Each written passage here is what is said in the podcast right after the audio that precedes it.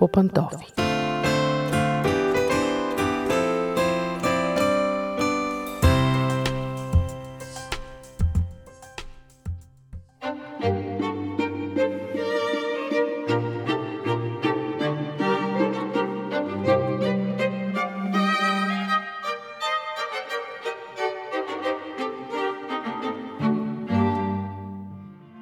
Здравейте, уважаеми слушатели, аз съм Мира.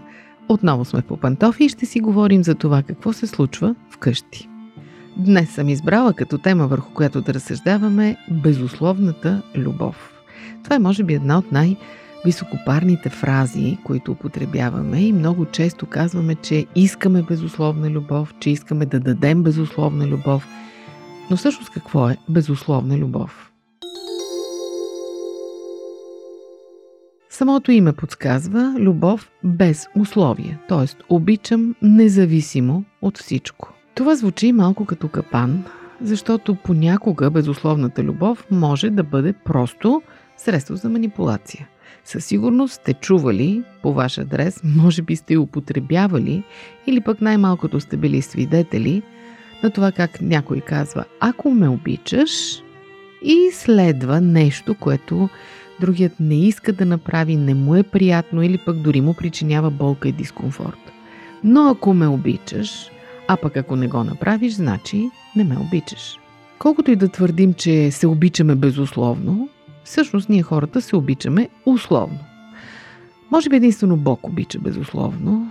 Ние дори и да заявяваме, че много се обичаме, дори в едно семейство, когато двамата са лудо влюбени и се женят, много често, когато се появи насилие или нещо друго неприятно, любовта се изпарява и вече няма любов, т.е. тя е била условна.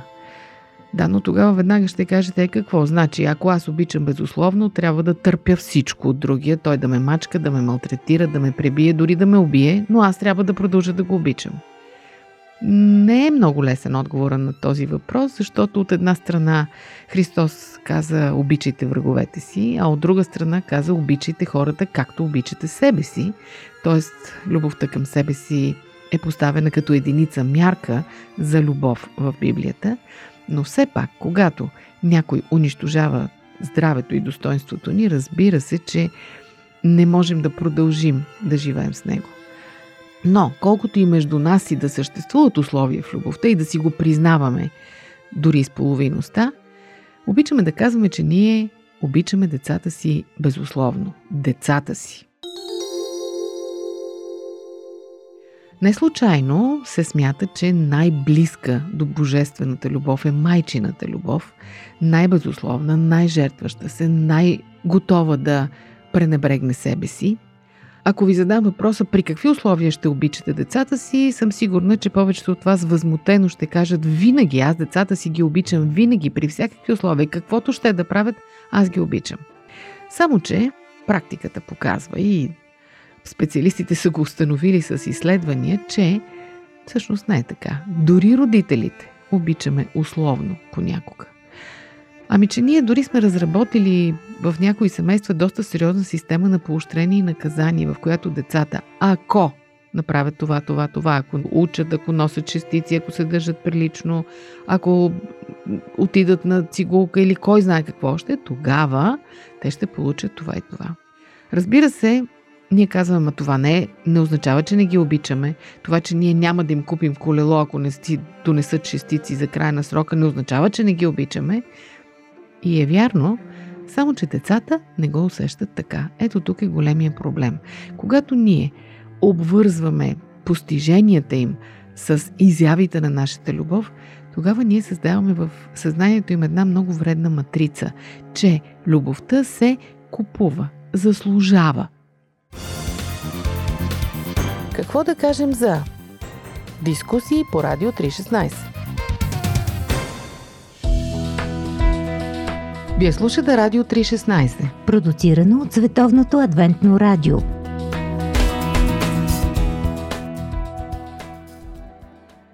Трудно е едновременно да поощряваме, да наказваме, да санкционираме лошо поведение и в същото време децата ни да се чувстват безусловно обичани. Защото когато те се чувстват условно обичани, травмата за тях е жестока. Да трябва да заслужиш любовта на тези, които са те довели в този свят, да си я купиш с добро поведение, е нещо, което не може да се изличи дори в зряла възраст. Попаднах дори на едно много интересно изследване на университет в Монреал.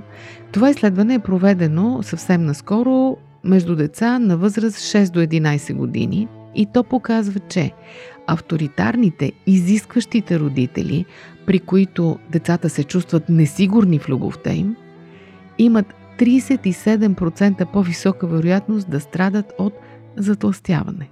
Нещо съвсем физическо, но вижте високия процент. Това е почти половината деца, които растат в такава среда, имат по-голяма опасност да страдат от затластяване, отколкото децата, които растат с безусловно обичащи ги родители или най-малкото, които усещат тяхната безусловна любов.